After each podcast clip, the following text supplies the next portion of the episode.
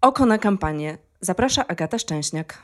Dzień dobry, witamy w kolejnym odcinku podcastu Okopres Oko na Wybory. Przypominamy, że możemy realizować te podcasty tylko dzięki temu, że wpłacacie Państwo pieniądze dla Okopres, ponieważ utrzymujemy się z Waszych wpłat, a w tym roku wyjątkowo zachęcamy do tego, żeby żebyście Państwo przekazywali nam swój 1%. Wszystkie informacje znajdziecie na naszej stronie i w naszych mediach społecznościowych. Ja się nazywam Agata Szczęśniak, a dzisiaj ze mną po raz pierwszy jest Magdalena Chrzczonowicz. Dzień dobry. I po raz kolejny Michał Danielewski. Dzień dobry. A rozmawiamy no, w zupełnie nadzwyczajnych okolicznościach, e, jak wszyscy Państwo wiedzą, w trakcie rozwijającej się, rozprzestrzeniającej się już nie epidemii, ale pandemii koronawirusa, bo Światowa Organizacja Zdrowia właśnie przyjęła takie określenie. W dodatku dzisiaj, kiedy nagrywamy tę rozmowę, e, zmarła w Poznaniu pierwsza osoba, która została dotknięta koronawirusem. No i pewnie głównie o tym będziemy dzisiaj rozmawiać, bo chociaż nasz podcast nazywa się Oko na wybory, to trudno nie rozmawiać o koronawirusie w stosunku do wyborów. Ale zaczniemy od Hmm, od takiej partii, nie partii, od bardzo ważnego aktora życia publicznego, ponieważ przez ostatnie kilka dni e, dyskusje w dużej mierze dotyczyły tego, co zrobi, a raczej czego nie robi Kościół. Bo Kościół postanowił e, dwa dni temu oznajmić, że e, wierni mogą spokojnie przychodzić na msze, co więcej tych mszy ma być jeszcze więcej. Magda, co ty na to? No tak, to było dosyć, jeszcze te kilka dni temu może nie wydawało się to aż tak dziwne, gdyż nie wszyscy też nie mieliśmy poczucia, że sytuacja jest aż tak poważna. Natomiast teraz już y, rząd wprowadził zakaz imprez masowych. Wczoraj zamknięto szkoły i placówki edukacyjne, kulturalne, zamknięte są kina, teatry. No więc wydawałoby się oczywiste i wydawałoby się naturalne i jakieś takie wiecie, do ludzi, żeby, żeby nie zamykać kościołów, tylko yy, nie odprawiać masowych mszy. Można mszy odprawiać, może być ksiądz, ale bez, bez wiernych i może to być transmitowane e, przez radio czy telewizję. E, można, we Włoszech zrobili tak, że kościoły mogą być otwarte, ludzie mogą do nich przychodzić, tylko nie na msze, mogą przychodzić, żeby się pomodlić albo spotkać z księdzem. Natomiast, żeby to nie była masowa uroczystość, tak? Żeby nie było tam, tam wielu osób, a Kościół się upiera, mówi nie. Kościoły, msza jest bardzo ważna i spotkanie w kościele jest bardzo ważne, gdyż w szpitalu leczy się, leczy się ciało, a w kościele leczy się ducha. Kto tak powiedział, Michał? Pamiętasz? E, powiedział to Stanisław Gondecki, a po nim powtórzył e, Jarosław Gowin na przykład. Tak, zapomniałam, którzy to byli. E, no więc tak, oni, oni zaproponowali coś takiego. To rzeczywiście brzmi dosyć, e, brzmi dosyć strasznie, bo być może jeszcze kilka dni temu tego nie wiedzieliśmy, ale już dzisiaj Kościół powinien jednak na to zareagować i powinien no jednak... E, te kościoły e, zostawić otwarte, ale nie odprawiać w nich mszy, tak uważam. Tymczasem Kościół na razie powiedział, że okej, okay, udzielamy dyspensy osobom starszym, osobom chorym, co o tyle nie ma sensu, że ona jest zawsze udzielona. To znaczy, jeżeli ktoś jest osobą starszą albo chorą, no to nie ma w ogóle obowiązku, nie musi przychodzić na mszę, wystarczy, że jej słucha z domu. No. Więc to, y, to jest bardzo dziwne. Też szeroko była komentowana decyzja włoskich biskupów o tym, żeby nie odprawiać mszy.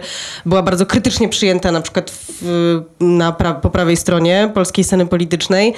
I mnie zdziwiło osobiście te odwo odwołania do, do epidemii sprzed tak, kilku to, wieków. To, tak? to miało być uzasadnienie, że tak, tak to jest modlitwa jest tak skuteczna, że powstrzymuje nas przed epidemiami. Dokładnie. Mnie to tłumaczenie bardzo zdziwiło, dlatego że mi się wydawało, wiecie, że to jest raczej taki że ludzie bardzo, bardzo źle i negatywnie nastawieni do kościoła mogliby sobie wymyślić takie, takie coś, a kościół na pewno tak powie, ha, ha, ha, będziemy się z niego śmiać. Ale oni naprawdę to powiedzieli. Oni naprawdę mówią, że czarna śmierć, dżuma, że wtedy ludzie się gromadzili, tak, wtedy ludzie się gromadzili faktycznie i przekazywali sobie. I przekazywali, bo, bo nie wiedzieli, co powoduje, co powoduje, e, tak, co, co powoduje epidemię. No i było to jakoś tam racjonalne działanie z ich punktu widzenia wtedy, ale dzisiaj już wiemy, co powoduje, więc z, z naszego punktu widzenia to nie jest e, racjonalne działanie.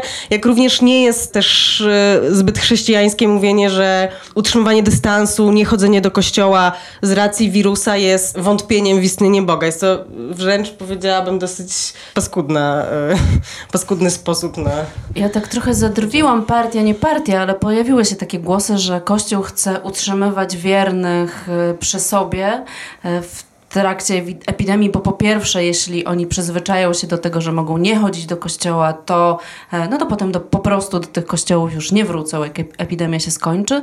No, no a poza tym, że e, jednak e, to w elektoracie Prawa i Sprawiedliwości przeważa liczba wierzących, no i że to jest ważne, żeby, mm, no żeby oni cały czas się gromadzili, słyszeli komunikaty w kościele, no bo jesteśmy w końcu w trakcie kampanii wyborczej. Michał, co ty myślisz o tym?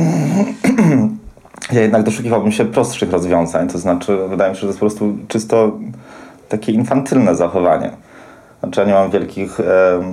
Wysokiego mniemania o kompetencjach intelektualnych współczesnych hierarchów polskich. No to, to jest właśnie kolejny przykład, no, popatrzcie tej tezy, że one są niskie. No to jest totalny infantylizm, powołanie się na tą dżumę, wstawianie na Twittera Episkopatu Polski zamiast konkretnych informacji do wiernych, co mają zrobić, e, jeśli chodzi o koronawirusa, po prostu cudownych obrazków z Matką Boską, która niby w XVII wieku... No ale to e, jest Kościół. Kościół w to wierzy. Dlaczego ma nie wstawiać ale, cudownych obrazków? No ale no, to jest taka wiara troszkę...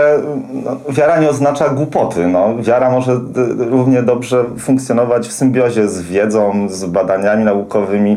To jest, znaczy trochę, to jest obrażanie ludzi wierzących tak naprawdę, kojarzenie wiary z infantylizmem i, i po prostu z działaniem głupim najzwyczajniej w świecie. A co do tego argumentu, że Kościół się boi, że ludzie się przyzwyczają, że, że można do Kościoła nie chodzić, no być może Kościół się tego boi, ale jest to też niezbyt rozsądne. Znaczy, zrobię analogię z taką To się dzieje tak inną, czy inaczej. Z inną religią masową, to znaczy z piłką nożną. Wydaje mi się, że kiedy... Redaktor Danielewski jest fanem. Więc mamy teraz, już pomijając wczorajszy skandaliczny, czyli środowy moment, kiedy mecz Champions League Liverpoolu odbywał się z udziałem publiczności, co było jakimś horrendum. No ale generalnie wszystkie rozgrywki piłkarskie są e, odwoływane lub rozgrywane bez publiczności, więc wydaje mi się, że kiedy opanujemy koronawirusa, i te rozgrywki wrócą powiedzmy za pół roku już z publicznością, to tej publiczności będzie więcej na stadionach niż mniej, bo jakoś będzie wyposzczona, będzie chciała, będzie potrzebowała tej duchowej y, y, strawy. No i to jest podobny mechanizm pewnie byłby w kościołach. No. Jeśli ktoś wierzy, to wierzy. No, jeśli ktoś chodzi do kościoła, to chodzi już jakby liczba osób uczęszczających regularnie na nabożeństwa w kościele katolickim w Polsce już nie jest tak duża E, jak była kiedyś, ona systematycznie spada, ale wydaje mi się, że ci, którzy chodzą, no to wiedzą już dlaczego tam chodzą. To nie jest tak, że raptem stwierdzą, a nie chodziłem przez pół roku, to już nie będę chodził. No, nie za bardzo rozumiem mechanizm, który miał do tego doprowadzić. Jeszcze jest jeden wątek, do którego trzeba chyba nawiązać, przechodząc do rzeczy politycznych, że rząd mógłby nakazać Kościołowi, żeby... Tak, to jest pytanie, żeby... które się pojawiało. Ja, sa, ja sama się nad tym zastanawiałam. W pierwszym moim czytaniu ustawy, spec ustawy, która została podpisana przez prezydenta, wydawało mi się, że nie ma takiej możliwości, ale faktycznie są takie paragrafy dotyczące miejsc, no, miejsc czy obiektów tak. na przykład. Rząd może powiedzieć, że nie należy ich używać. Tak. No więc mógłby to zrobić. Y, pytanie, dlaczego tego nie robi, chociaż ewidentnie ma na to ochotę. To znaczy, jak się słucha y, ministra, ministra zdrowia Szumowskiego, no to no, jego apele, żeby jednak zastan- żeby wierni się zastanowili, może nie chodzili do kościoła i tak dalej, no to wszystko, wszystko w podtekście i w drugim dnie e, ma taki przekaz, słuchajcie, no wiemy, że powinniśmy zamknąć te kościoły, ale z jakichś względów nie możemy tego zrobić, więc nie chodźcie do nich może, jeśli możecie. No, nie sądzę, żeby to był politycznie jakiś sensowny gest y, rządu. To znaczy, no, ludzie mają świadomość powagi sytuacji. Jak widzą pewne tchórzostwo albo wahanie władzy w tak podbramkowym e, momencie, no to nie sądzę, żeby to robiło dobrze wizerunkowo e, rządowi Morawieckiego. No dobra, to słuchajcie, to co z tą władzą? Jak waszym zdaniem radzi sobie w tej sytuacji?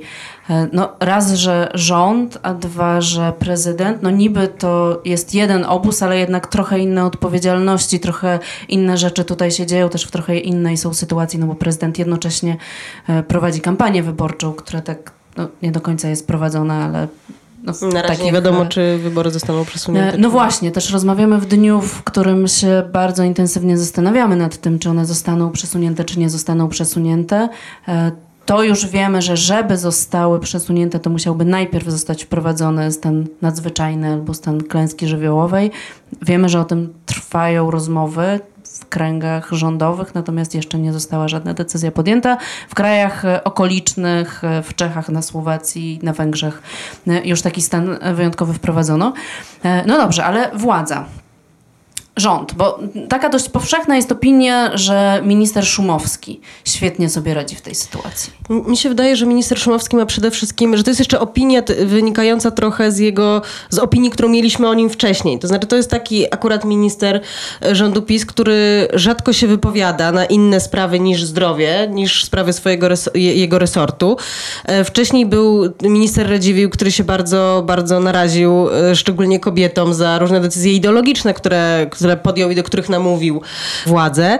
Natomiast y, minister Szumowski tego, tego uniknął. Pamiętamy go, przejął, przejął władzę tak naprawdę pod koniec konfliktu z y, rezydentami, z, z lekarzami, więc y, nie był znany z bardzo kontrowersyjnych ideologicznych wypowiedzi, chociaż z tego, co, co wiadomo, ma poglądy bardzo konserwatywne, ale rzadko je wypowiada. W związku z czym wydaje mi się, że on jest, był dosyć dobrze ocenianym, dosyć dobrze widzianym nawet przed, przez drugą stronę, przez y, opozycję y, ministrem stosunkowo, stosunkowo dobrze. Więc myślę, że częściowo też z tego wynika dosyć dobra ocena tego, jak on sobie dzisiaj radzi. Ja też, no trzeba powiedzieć, nie miał do tej pory żadnej wpadki. Być może różne działania zostały podjęte za późno, ale to, y, no nie wiem, mam takie poczucie, że zawsze możemy tak powiedzieć. To znaczy, zawsze można powiedzieć, że różne działania zostały wprowadzone za późno.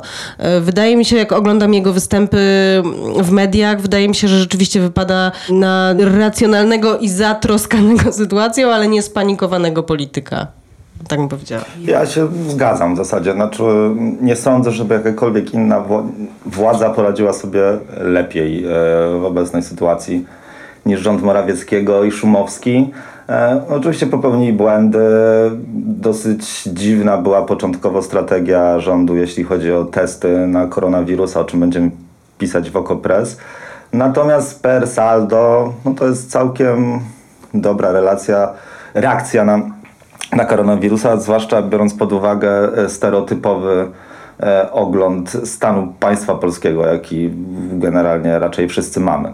Chociaż też trzeba powiedzieć, że jesteśmy we wczesnej fazie tak naprawdę, tak? To znaczy tych, tych zachorowań mamy teraz ponad 40, za chwilę, co przyznaje sam Szumowski, może ich być ponad tysiąc i tak dalej, i tak dalej. Ta, ta, ta liczba zakażonych może rosnąć e, wykładniczo i to będzie dopiero test, bo to będzie test na wydolność służby zdrowia, na to, czy rząd dobrze zorganizował placówki zdrowotne w, przez ten czas, kiedy jeszcze koronawirus nie szalał na takiej skali, jak będzie szalał za chwilę w Polsce.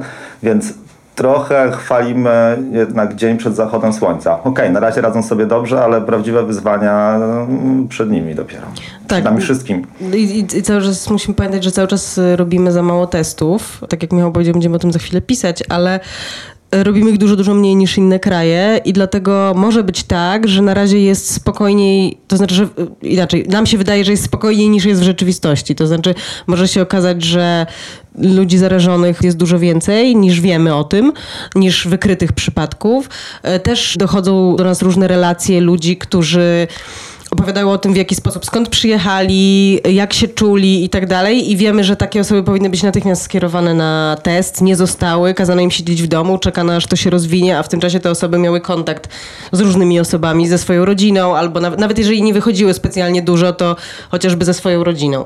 Więc wiemy, że y, wiemy, że to na razie, mm, no, że może nas czekać poważny, y, poważny etap y, tej pandemii. Chociaż, żeby też być sprawiedliwym, to pewnie takie relacje, jak mamy w Polsce o różnych e, błędach e, popełnianych przez służby, e, czy błędach w procedurach, no, prześli, prze, przechodząc przez kolejne kraje, które mają z tym problem, czy właściwie przez wszystkie kraje europejskie w tej chwili, no tam też są takie relacje, tak? To nie jest tak, że my jesteśmy jakoś wyjątkowo do niczego i tylko u nas zdarzają się tego typu historie. No nie, zdarzają się wszędzie, co nie znaczy, że trzeba je usprawiedliwiać. No, trzeba te błędy korygować.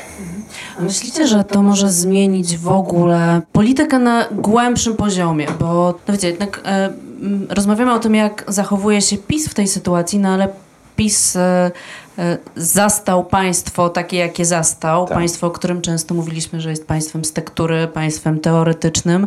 Tu i ówdzie coś tam może podstawił jakieś e, patyczki, podparł to i tamto, tu i ale, ówdzie wywrócił. ale tak, tu i ówdzie wywrócił. Tak zasadniczo ja nie uważam, żeby jakoś specjalnie państwo polskie wzmocnił. Natomiast mam takie poczucie, że po czymś takim jak tego rodzaju epidemia, e, właśnie państwo znajdzie się w centrum uwagi. I no, z różnych perspektyw. Raz, że no, jest takim aktorem, od którego bardzo, bardzo dużo się w tej chwili spodziewamy i e, właściwie jak trwoga to do państwa. Teraz wszyscy e, zastanawiają się, no, co, co będzie z osobami pracującymi na przykład na umowach czasowych, co będzie z przedsiębiorcami. Tu państwo powinno dołożyć kredyt, tu państwo powinno wypłacać zasiłki rodzicom, e, no ale też być może to państwo nabierze jakiegoś takiego pozytywnego kolorytu. To chyba po raz pierwszy trochę się stało przy okazji e, kryzysu w 2008 roku finansowego. No i być może na to znowu jest szansa. E, Jest czy nie jest? Widzę po minie Michała, że uważa, że nie. Chciałbym, chciałbym powiedzieć, że jest, ale to jest trochę specyfika tego typu wydarzeń, które jakoś mają tendencję do przeorania świadomości społecznej w danej chwili, że one nie są za bardzo trwałe. No, no to jest trochę powtórka, rozmawiamy w Polsce, myślenie życzeniowe troszkę, znaczy od tego jednego wydarzenia, czy od reakcji państwa nic się nagle nie zmieni. No, to, to trochę tak jak w 2005 roku po śmierci Karola Wojtyły kibice Krakowi e, bratali się z kibicami Wisły i wszyscy zastanawiali się, hmm, czy to zmieni stosunki społeczne w Polsce, czy będzie mieli do siebie Nie, więcej ale- zaufania. okej, ale to był gest katastrofie jakiś- smoleńskiej zastanawialiśmy się, hmm, czy teraz nasza debata podziały będzie merytoryczna, czy podziały nie będą tak radykalne, czy coś się teraz zmieni, czy wspólnota stanie się z powrotem ważna.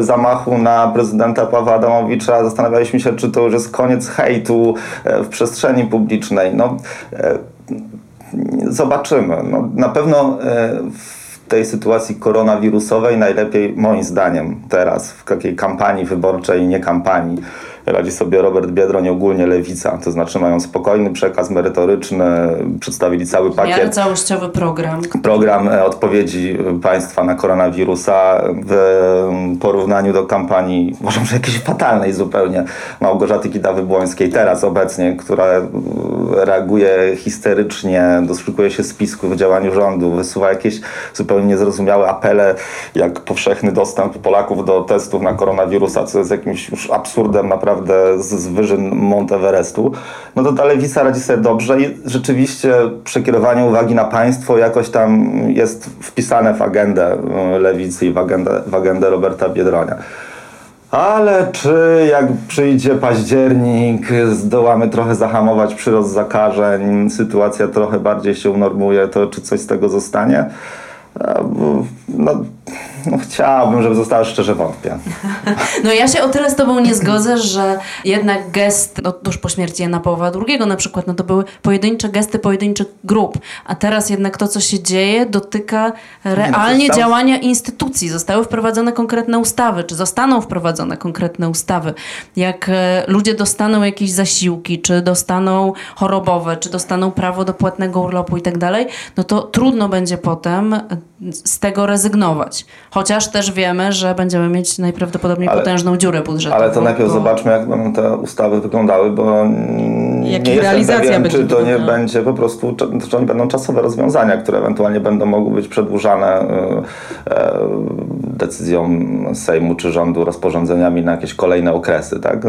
Nie wiem, czy jeszcze nie znamy projektów tych ustaw dotyczących e, Nie, e, nie znamy, że on 100%. dzisiaj zapowiedział, że one zostaną wprowadzone. Ja myślę raczej o czymś takim, Tak, że ludzie to- jak zobaczą, Mhm. że, że mogliby mieć takie rzeczy, że nawet pracując na umowach czasowych mogliby mieć prawo do, e, no, do pewnych rzeczy, to, mm, to że stwierdzą, dlaczego nie, nie chcieć tego też w normalnych warunkach. Ogólnie zgodziłbym się z tym, bo to trochę jak w odwrotną stronę zadziałało z kryzysem mm, w 2008 roku, tak? To znaczy, że tymczasowe działania rządu Donalda Tuska antykryzysowe, które doprowadziły tak naprawdę do tak wysokiego uśmieciowienia rynku pracy w Polsce, miały być tymczasowe i one miały Tak, być i później zostały, cofnięte tak. i zostały mm, z nami Czy na zawsze. zamrożenie płac w budżetówce. To prawda, ale jednak kryzys e, finansowy 2008 był trochę rozciągnięty w czasie. On tak bardzo Polski nie dotknął, e, nie był tak, tak głęboko się nie wrył świadomość społeczną jak epidemia koronawirusa. W związku z czym ta świadomość społeczna była trochę inna. Znaczy w tej chwili wszyscy trochę reagujemy w emocjach, wszyscy mamy poczucie stanu naprawdę nadzwyczajnego. W związku z tym, czy ta percepcja ludzi za no to, co już mówiłem, za pół roku czy za 9 miesięcy będzie cały czas taka sama, no nie wiem, trochę chyba jak jesteśmy w dużych emocjach, to później one opadają albo coś wypieramy, coś przyjmujemy, ale to nie jest tak, że chyba można postawić taki e, taki znak wynikania między tym, co teraz się będzie działo, a tym, jak ludzie później będą myśleć o organizacji społeczeństwa, czy tam państwa jako takiego. Ja mam dwie takie myśli. Pierwsza jest taka, że zgadzam się tutaj z Michałem, to znaczy, że tu się niewiele zmieni, ale nie dlatego, że to są chwilowe emocje, które miną, tylko dlatego, że zaufanie do instytucji buduje się bardzo, bardzo długo. To znaczy, to jest zaufanie, y, zaufanie do instytucji, to jest do instytucji państwa, to jest coś jeszcze więcej niż właśnie, że, że chwilowo poczuliśmy jedność z jakąś osobą, która do tej pory była nam przeciwna, a teraz akurat ją polubiliśmy, bo wspólnie nas spotkało coś trudnego. Natomiast y, to jest coś, co się, co się buduje latami, żeby nie powiedzieć wiekami. Y, widzimy to po innych krajach. Ja akurat myślę tutaj o Wielkiej Brytanii. Teraz może jest inaczej, nie wiem, po, po Brexicie. Natomiast pamiętam, jak kilka lat temu przez jakiś czas mieszkałam w Wielkiej Brytanii i tam rzeczywiście czułam, że do takich zwykłych instytucji, może nawet nie to, że ktoś je specjalnie uwielbiał, na przykład pocztę brytyjską, tylko raczej wiedział, że ona jest zawsze punktualna. Jeżeli nie jest punktualna z jakiegoś powodu, to, to, to ma wyjaśnienie, które ci oferuje i tak dalej, i tak dalej. Są takie, takie proste rzeczy, a u nas szczególnie do, do poczty nie ma się takiego zaufania. I e, z zasady się mówi, niezależnie czy ta poczta robi, mówi się, a bo wiadomo, Poczta Polska to jest coś tam. Tam przykład poczta może być każdy, każda inna instytucja. Tak. PiS oczywiście jeszcze się do tego przyczynił, to znaczy do takich instytucji właśnie jak, nie wiem, Trybunał Konstytucyjny, którego już w tej chwili nie szanuje żadna ze stron sporu, bo, bo, bo, bo, wcześniej nie szanował Albo go PiS, kiedy był prezesem Andrzej Rzepliński, a teraz nie szanuje go opozycja, kiedy prezeską jest Julia Przyłębska. Więc to jest jedna rzecz. Natomiast, e, więc nie sądzę, żeby to się zmieniło tak szybko, ale druga rzecz jest dobra, to znaczy może się okazać, że ludzie w każdym razie uświadomią sobie, że te instytucje państwowe i że to państwo jest bardzo ważne. To znaczy, że w momencie, kiedy dzieje się taki kryzys, to jakby no nagle sobie uświadamiamy, że nie ma tego wszystkiego, co zawsze mamy. Mamy codziennie wszystko i obywamy się bez państwa. To znaczy, nie wszyscy oczywiście, ale są takie grupy, które się obywają bez tego państwa, powiedzmy. Albo tak mi się wydaje, że się obywają. W każdym razie nie mają z nim codziennego styku. I nagle się okazuje, że ono jest bardzo potrzebne. Nagle się okazuje, że ludzie, którzy, nie wiem, powiedzmy, dobrze zarabiają e, i więc nie mają problemów na przykład finansowych, no ale teraz muszą zostać w domu. Korzystają normalnie z prywatnej tak. ochrony zdrowia? Korzystają z prywatnej ochrony zdrowia, to jest raz. Dwa, na przykład muszą teraz zostać z dzieckiem w domu, bo mają, bo, bo mają dzieci, które, które nie pójdą teraz do szkoły. I nagle się okazuje, że różne rozwiązania, które do tej pory im służyły, teraz że teraz będzie ciężko je wyegzekwować, dlatego że na przykład są, na, nie wiem, na kontrakcie i wcale nie będą teraz zarabiać tyle samo. Tak dobrze na przykład, jak zarabiały do tej pory. Hmm. I będą musiały się oprzeć na państwie. Yy, jeszcze nie wiadomo, jak to państwo zda, zda, zda, egzamin z tego, tak? Ale w każdym razie uświadomimy sobie, mam nadzieję, że te instytucje państwowe są bardzo ważne, zwłaszcza w momentach właśnie, znaczy, że powinniśmy wzmacniać te instytucje na wypadki kryzysowe. To znaczy, że, że w wypadkach kryzysowych jest ten, jest ten egzamin, nie? Ale, ale powinniśmy je wzmacniać wcześniej. Ja bym cynicznie powiedział, że jeśli moglibyśmy trochę cynicznie, politycznie e, to przeanalizować, że e, no to na pewno będzie oręż, nawet jeśli się nic nie zmieni tak bardzo w świadomości społecznej, to na pewno będzie oręż w populistycznym arsenale lewicy. Tak jak w populistycznym arsenale liberałów było orężą zawsze to, że ha, obniżyliśmy CIT i co, wzrosły dochody z CIT-u, trzeba podatki obniżać, w ogóle y, służbę zdrowia trzeba prywatyzować, prywatyzacja jest dobra, bo przecież prywatyzowaliśmy w latach 90. i teraz mamy taki wspaniały kraj. co oczywiście było jakimiś takimi hasełkami, które niekoniecznie miały związek z rzeczywistością. No to teraz lewica, koronawirus trochę daje i reakcja państwa i właśnie ten widoczny, widoczny udział państwa w zwalczaniu koronawirusa daje taki oręż lewicy, która zawsze może powiedzieć ha i kto wam, wam powstrzymał koronawirusa? Wasza prywatna e, placówka służby zdrowia, gdzie macie abonament, czy publiczna i tak dalej, i tak dalej. Kto wam dawał zasiłki, tak? Kto Kto się wami interesował, kto o was dbał? Wasz pracodawca bardziej, czy może jednak państwo? Czy państwo coś wymuszało na waszym pracodawcy? Kto powstrzymał na przykład wzrost cen y, produktów, które nagle stały się bardzo y, Tak, rozchwytywane. rozchwytywane, czyli na przykład to, że niektóre firmy żerują na jakby tej ciężkiej sytuacji i y, ceny szybują w górę, y, nie wiem, środków dezynfekujących czy, czy coś takiego. No i tu wtedy wkracza państwo. Normalnie byśmy powiedzieli, no jak to skandal, państwo nie może dyktować cen. Y, Bo to przecież jest socjalizm, a, a, a, a dzisiaj pewnie większość ludzi by się zgodziła, że butelka mydła, czy tam mydło w kostce nie powinno kosztować mm, 300 zł. Tak, dokładnie. No i ja myślę, że to widzimy rzeczywiście, bo jedyną e, formacją, która zaproponowała jakąś całościową odpowiedź na ten kryzys, to jest właśnie, e, właśnie Lewica. E, Duży kłopot ma z tym Koalicja Obywatelska, która, e, no Małgorzata Kidawa-Błońska mówiła o rodzicach, o tym, że trzeba e, zasiłki wypłacać nie tylko wtedy, kiedy nasze dzieci mają mniej niż e, 8 lat i to nawet zostanie wpisane do specustawy. E, Bardzo dobrze, bardzo słuszny gest też rządu, że po prostu korzysta z takich rzeczy, E, ale widać wyraźnie, że tutaj jakiegoś takiego pomysłu nie ma i, i jest problem i być może z tego powodu e, Koalicja i Małgorzata Kidawa-Błońska ucieka się do bardziej personalnych ataków, e, bo faktycznie jest jakoś wytrącona chyba e, ze swoich pomysłów w tej sytuacji. No nie, nie możemy więcej, e, nie możemy dłużej. Chociaż E, pewnie musimy zasugerować jeszcze, że nie wykluczamy, że tych naszych podcastów kampanijnych Już nie zbyt wiele będzie. nie zostało, bo w tej chwili trudno sobie wyobrazić, żeby rząd nie wprowadził w jakiejś perspektywie stanu klęski żywiołowej na przykład, co oznacza, że wybory prezydenckie będziemy mieli najwcześniej we wrześniu. Tak, Tak. naprawdę. Tak, bo to może powiedzmy, że bo rzeczywiście te rozmowy trwają i wśród dziennikarzy, ale też z tego co wiemy wśród rządzących. E, Nie można przesunąć tak po prostu wyborów, ale jeśli zostanie wprowadzony stan nadzwyczajny albo stan klęski żywiołowej, to wybory automatycznie zostają przesunięte, bo nie mogą się odbyć wcześniej niż 90 dni po zakończeniu tego stanu nadzwyczajnego, no i wtedy pewnie odbyłyby się dopiero jesienią. No i wtedy w podcaście kampanijnym spotkamy się jesienią, e, ale pewnie wymyślimy jakiś inny podcast, no i, i nie wiemy, czy nie spotkamy się za tydzień, czy się spotkamy. Tak czy inaczej, zapraszamy, zachęcamy do przekazywania 1% dla Okopres. I dziękujemy. Dziękujemy. Dziękujemy. Dzięki wielkie.